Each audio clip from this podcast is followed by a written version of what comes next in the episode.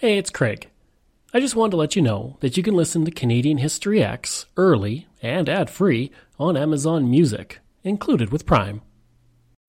When you need mealtime inspiration, it's worth shopping Kroger, where you'll find over 30,000 mouth-watering choices that excite your inner foodie. And no matter what tasty choice you make, you'll enjoy our everyday low prices, plus extra ways to save, like digital coupons worth over $600 each week. You can also save up to $1 off per gallon at the pump with fuel points. More savings and more inspiring flavors make shopping Kroger worth it every time. Kroger, fresh for everyone. Fuel restrictions apply. Another day is here, and you're ready for it. What to wear? Check. Breakfast, lunch, and dinner? Check. Planning for what's next and how to save for it? That's where Bank of America can help.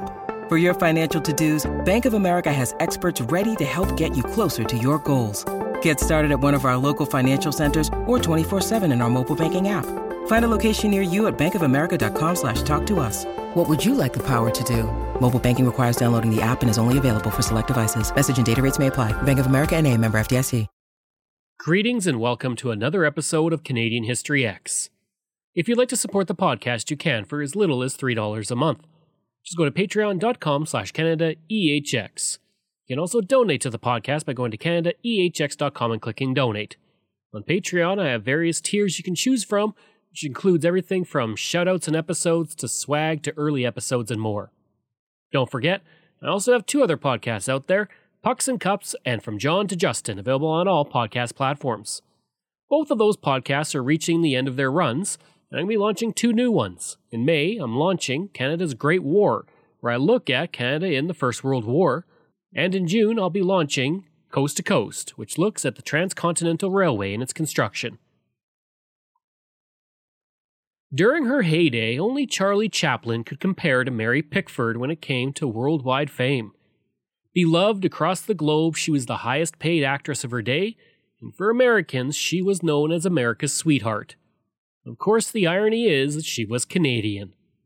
Today, I'm looking at one of the biggest movie stars of the silent era, Gladys Louise Smith, or Mary Pickford. Born on April 8, 1892, Mary Pickford was the oldest child of Charlotte and John Charles Smith. When she was born, Pickford was baptized as a Methodist, the religion of her father. When she was four, she contracted diphtheria and was baptized by a Roman Catholic priest, and her middle name was changed to Marie. Oh, I'm very sad about my old Toronto. Yes? Mm-hmm. You know, I used to ride down on my bicycle right from Yonge Street down to Queen. Yes. And I didn't have to pedal at all. You know, there's quite a little hill there. Yes, you wouldn't notice it today. Of course, nobody ever rides a bicycle down University Avenue. Well, I did, you know. I- When I went back, even after that the trees had been taken down on the bicycle path, I told the newspaper people how I love my bicycle. And um, when I was photographed in front of the house where I was born, there stood a bicycle. Two years later, when she was six, her father, who had already abandoned the family, died from a head injury after a fall while working on a Niagara steamship. Charlotte began to rent a room to a stage manager from the Cummings Stock Company of Toronto. As it turned out, this renter would change the life of the entire family. The manager suggested to Charlotte that her daughters would be perfect for the stage. That same year, Mary would make her stage debut with the Valentine Stock Company in 1898 in Bootle's Baby. In 1900, she performed at Toronto's Princess Theatre, playing the parts of a boy and a girl in The Silver King, while her mother played the organ for the production. Before long, she began to land more roles in Toronto theatres.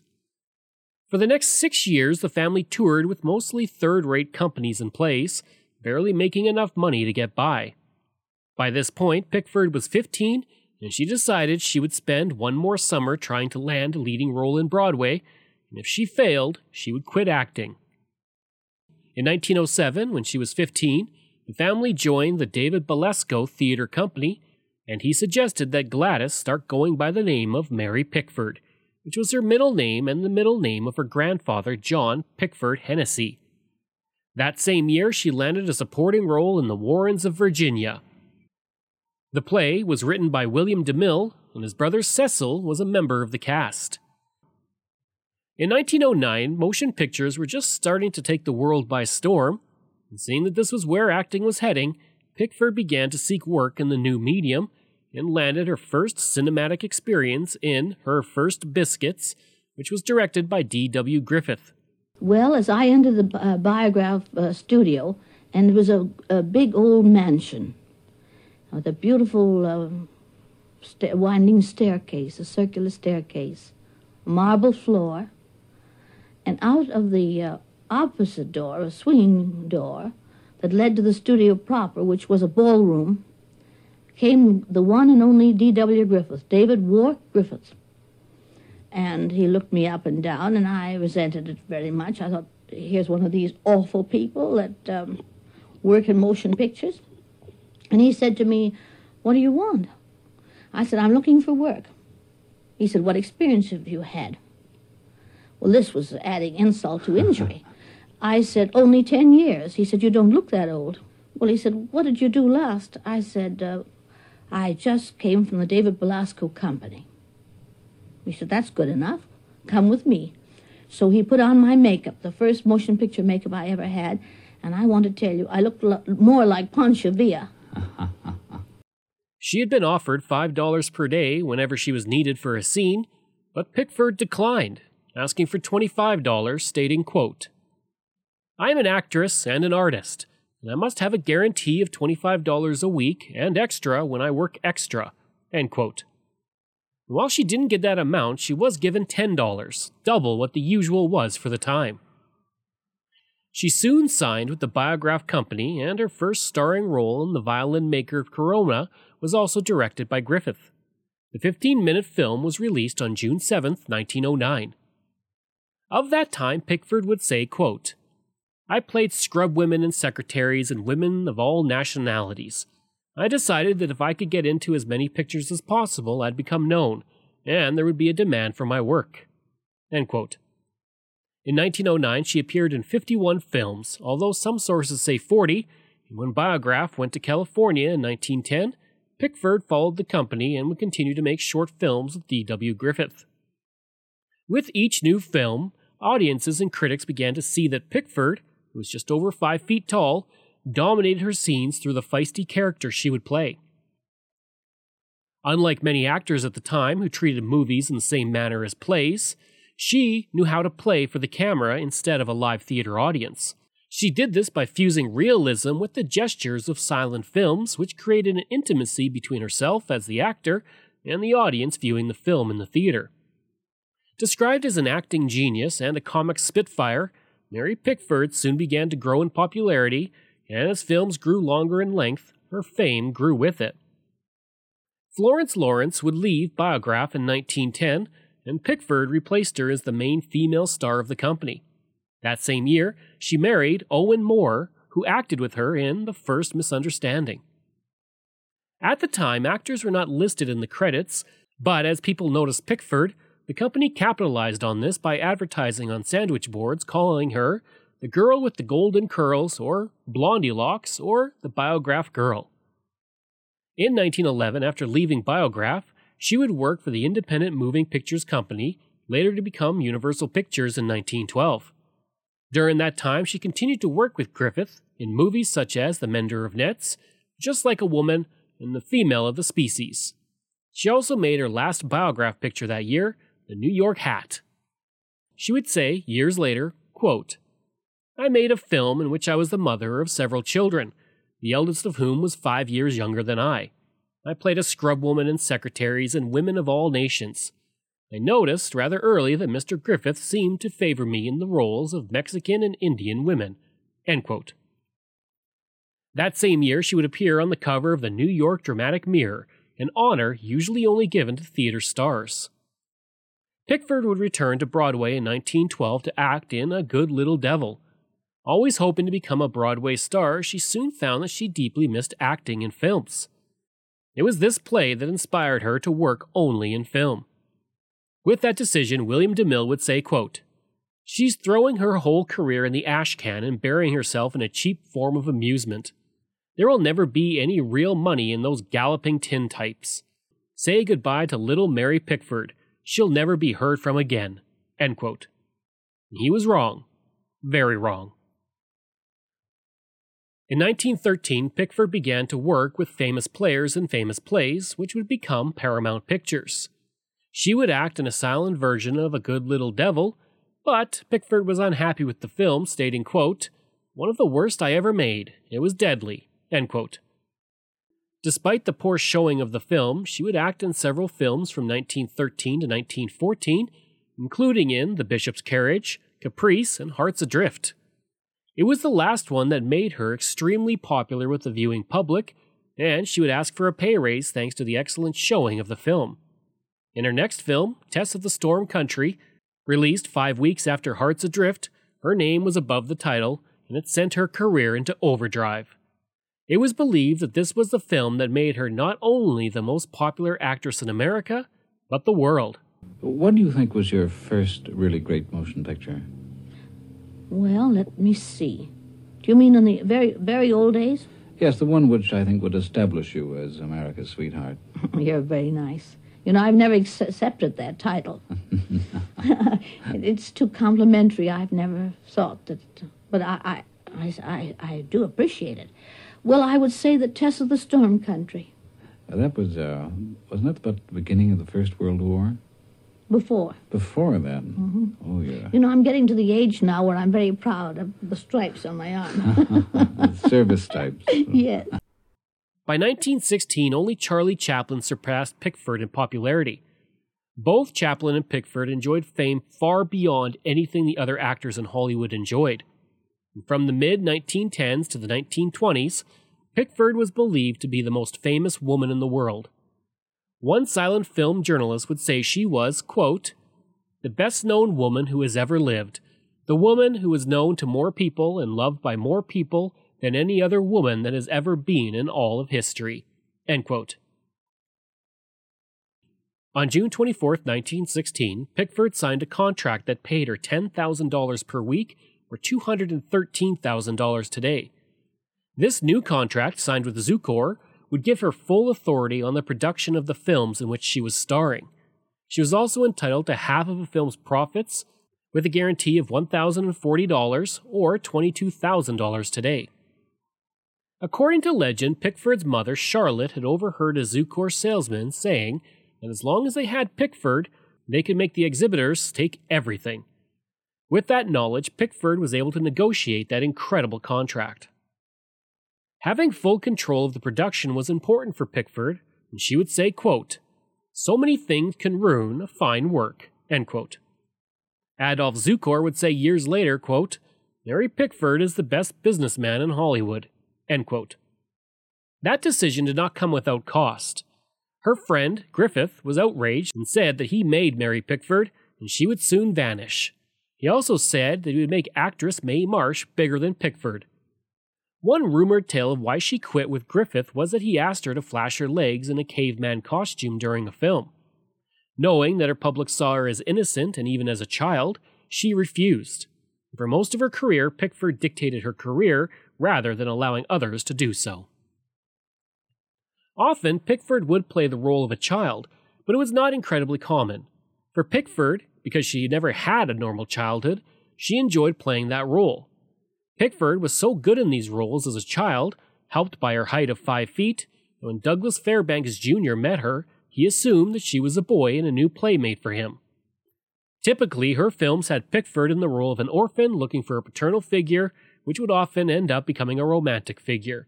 She was often poor or working class, with her characters allowing Mary to draw upon her past.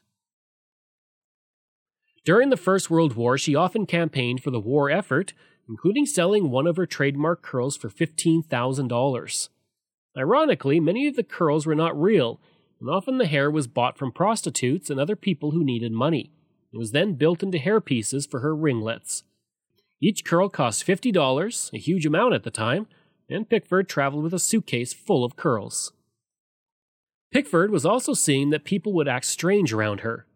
People would often steal the flowers from her hat. If she was barefoot in a film, some people would become quite angry with her. Once, after a manicure, a child saw her in public and said, quote, Mama, she's not a real little girl. She has long fingernails. End quote. From this point, she clipped her nails short and banned herself from fiddling with lipsticks and pencils in public so that people didn't think that she smoked. Sometimes women would come up to her asking for thousands of dollars and telling her that it would be her fault if they would have to sell their bodies to make money. One time, a man stared at her for a full two minutes and then said, quote, You may have the face of an angel and the heart of a devil. If you have, I pity you. If you haven't, I pray for you. End quote. Despite this, many loved her and the movies she was in. And while she was Canadian, many saw her as a symbol of America, and she would often kiss the American flag for cameras. In one speech in Chicago, it was estimated she raised $5 million worth of bonds. The U.S. Navy began to call her the official little sister of the Navy, and the Army named two cannons after her and made her an honorary colonel. Some soldiers even took her picture in lockets when they went off to war. In August of 1910, her contract expired, and she decided not to renew it. Zukor offered her $250,000 to never make movies again, preferring not to have her as competition with another company. That amount would be $5.3 million today. Instead, Pickford went over to First National Pictures.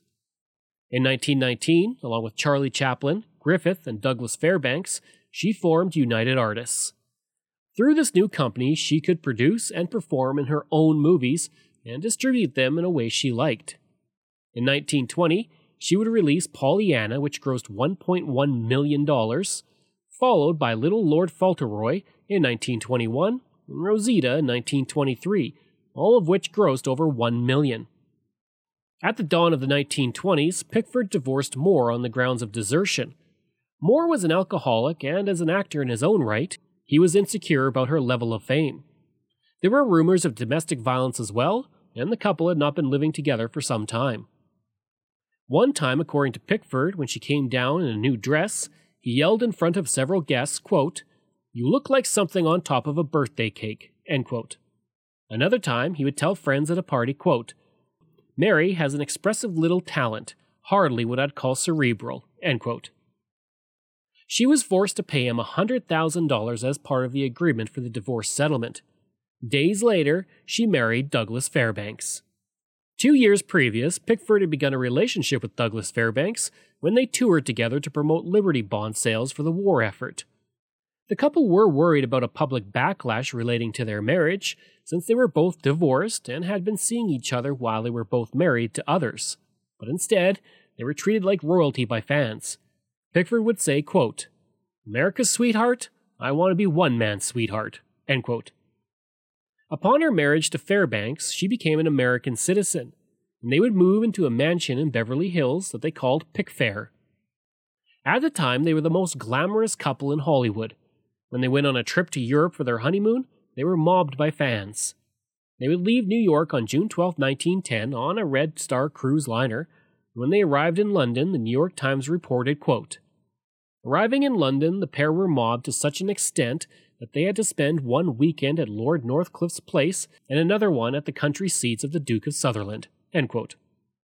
Fairbanks then hired an Italian driver to chauffeur them throughout Europe. They would visit the ex Kaiser Wilhelm of Germany and were honored with a dinner in Paris that was attended by 200 of the country's most prominent actors. The marriage was called the Marriage of the Century, and they were referred to as the King and Queen of Hollywood. The fame of the couple was such that when foreign heads of state came to see the president at the White House, they would often ask if they could go to Pickfair to meet the couple. At Pickfair, the couple would host Charlie Chaplin, the best friend of Fairbanks, as well as Albert Einstein, Helen Keller, H.G. Wells, Amelia Earhart, Sir Arthur Conan Doyle, Babe Ruth, and many others. Will Rogers would say that his biggest job as the mayor of Beverly Hills was to direct tourists to Mary Pickford's house. In 1921, Pickford would co found and serve as the first vice president of the Motion Picture Relief Fund, which provided financial assistance to employees in the film industry in need. Pickford was not someone who enjoyed traveling, but she did so to find inspiration for her movies. She would travel with Fairbanks in 1926 to Berlin, and upon watching a movie by Sergei Eisenstein that brought her to tears, she would say, quote, How my hand had frozen to the umbrella I was holding, and how I had to pry it away with the other hand when the picture was over. She would then become the first Hollywood producer to bring an established European director over to the United States when she brought Sergei over. Throughout her career, she was highly charitable, helping friends, family, and others who needed money. On every set she worked at, she hung a bucket and asked everyone working to put money into the bucket to help others in the industry who had no work. In 1927, along with Douglas Fairbanks, she became the first star to make an imprint of her hands and feet in the cement outside the Chinese theater. She also became one of the 36 founders of the Academy of Motion Pictures Arts and Sciences, now known as the Academy Awards. But times began to change that year when The Jazz Singer was released, the first talking picture. Pickford would star in her last silent movie, My Best Girl, the same year, and like many silent movie stars, she was dismissive of talking films at first, stating, quote, Adding sound to movies would be like putting lipstick on the Venus de Milo. End quote. In 1928, Pickford lost her mother to cancer. With this loss and the changing movie industry, it was a difficult time for Pickford, and she would star in Coquette in 1929, her first talkie, and she received the Academy Award for Best Actress. This made her the first Canadian to win an Academy Award. Miss Besant, I believe you were in love with Michael Jeffrey, were you not? No, You weren't? no. Then why did you tell him after he was shot that you loved him more than life itself? He was dying. I pitied him. You you were very tender to him. He was dying. You kissed him. He was dying, tell you. You cried as though your heart were broken. I, I cried once when my doll was broken. He spoke of a little house in the valley. He, he was delirious. Hadn't he gone up into the hills to work diligently in order that he might buy that little house for you? No, Then why did he go up into the hills? because, because he was, he was angry, I reckon. Angry? Why? Because he, he couldn't have me then. Why, he carried your picture. He cherished it. He, he probably had pictures of lots of girls.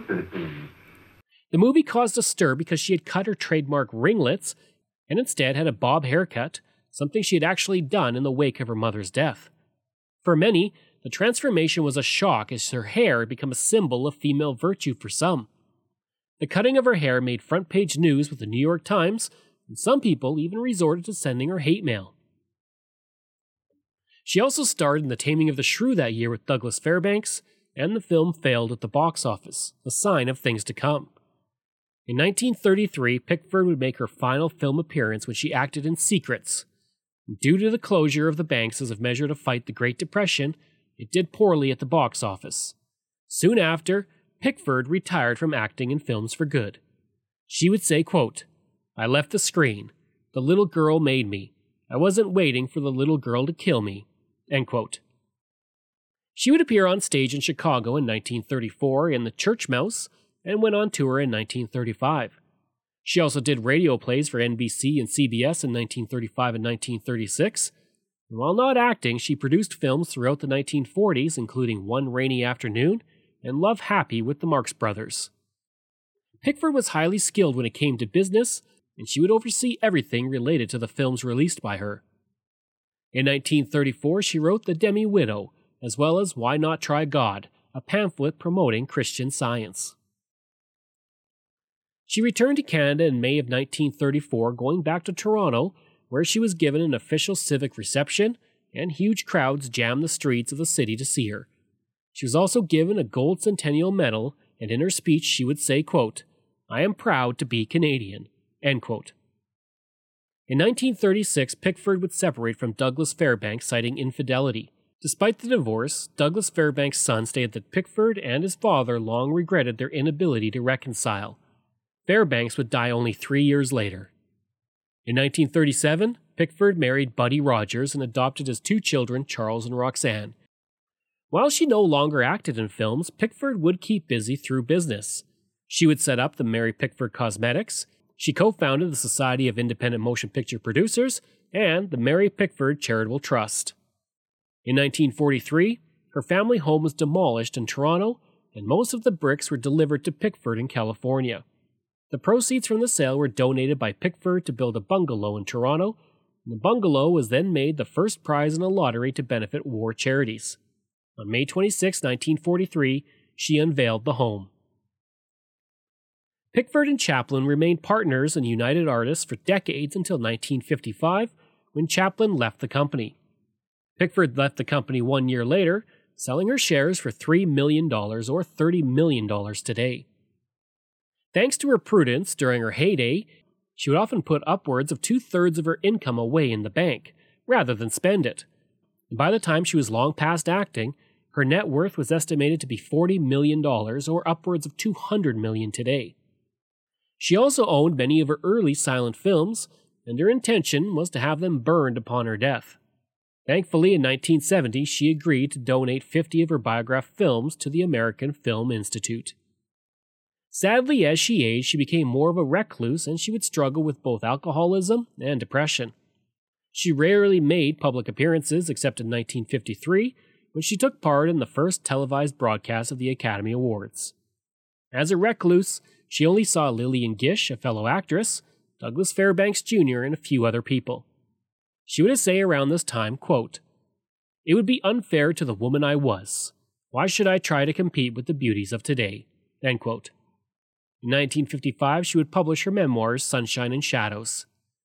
In 1959, she had to appear in court on a matter relating to her co ownership of a North Carolina TV station. The court date was actually her 67th birthday, and when asked under oath to give her age, she said, quote, I'm 21 going on 20, end quote. By the mid 1960s, Pickford would only receive visitors by phone, speaking to them from her bedroom. Her husband would give tours of Pickfair, which included a Western bar she had bought for Douglas Fairbanks and a portrait of Pickford that is now in the Library of Congress. She would also hold charitable events at her home, including a Christmas party held every year to help blind veterans from the First World War. When she received a Lifetime Achievement Oscar in 1976, she did not attend the ceremony and only accepted it at Pickfair. Mary, I present this to you with great pride and with the love and admiration of the whole Academy. That's wonderful. You made me very, very happy. And thank you.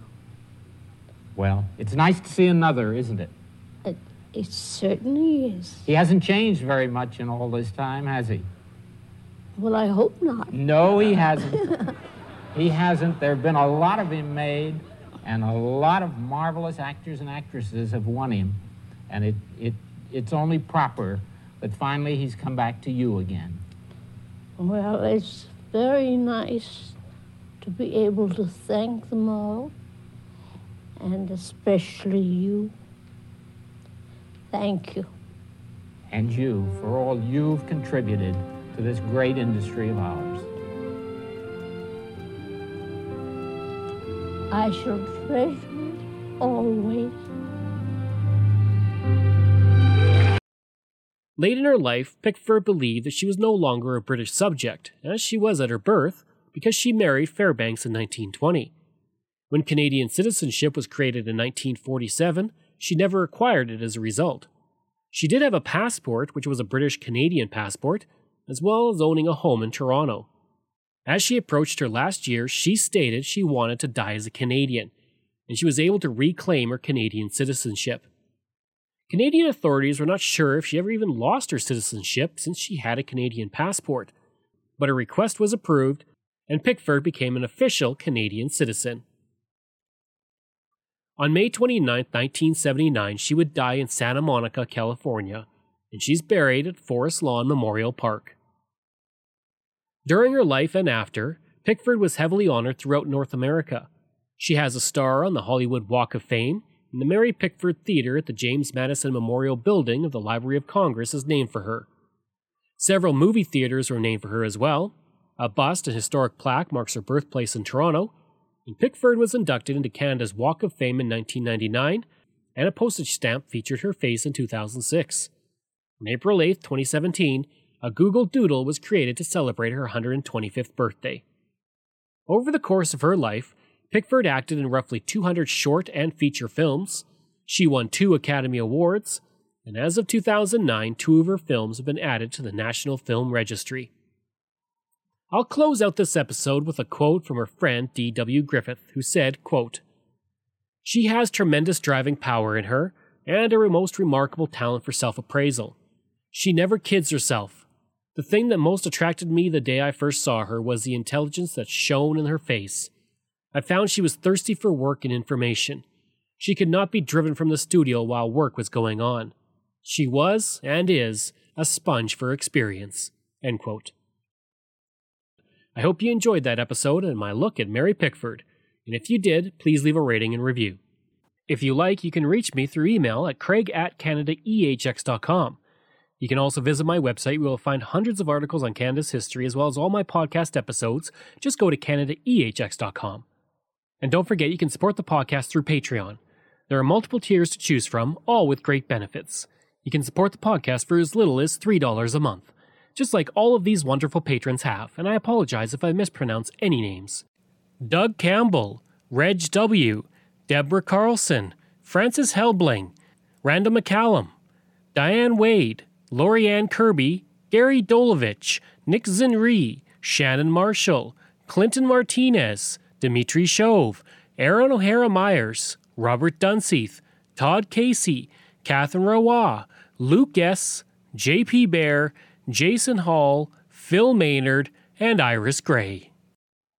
If you want, you can find me on Facebook. Just go to facebook.com slash Canadian History Ehx. You can find me on Twitter. My handle is Craig Baird, C R A I G B A I R D. And you can find me on Instagram. Just go to Bairdo37. Information comes from Canadian Encyclopedia, Ontario Heritage Trust, Wikipedia, JSTOR Daily, The Guardian, Women Film Pioneers Project, the Mary Pickford Organization, National Public Radio, CBC, Mental Floss, and History.com. Thanks. We'll see you again next time.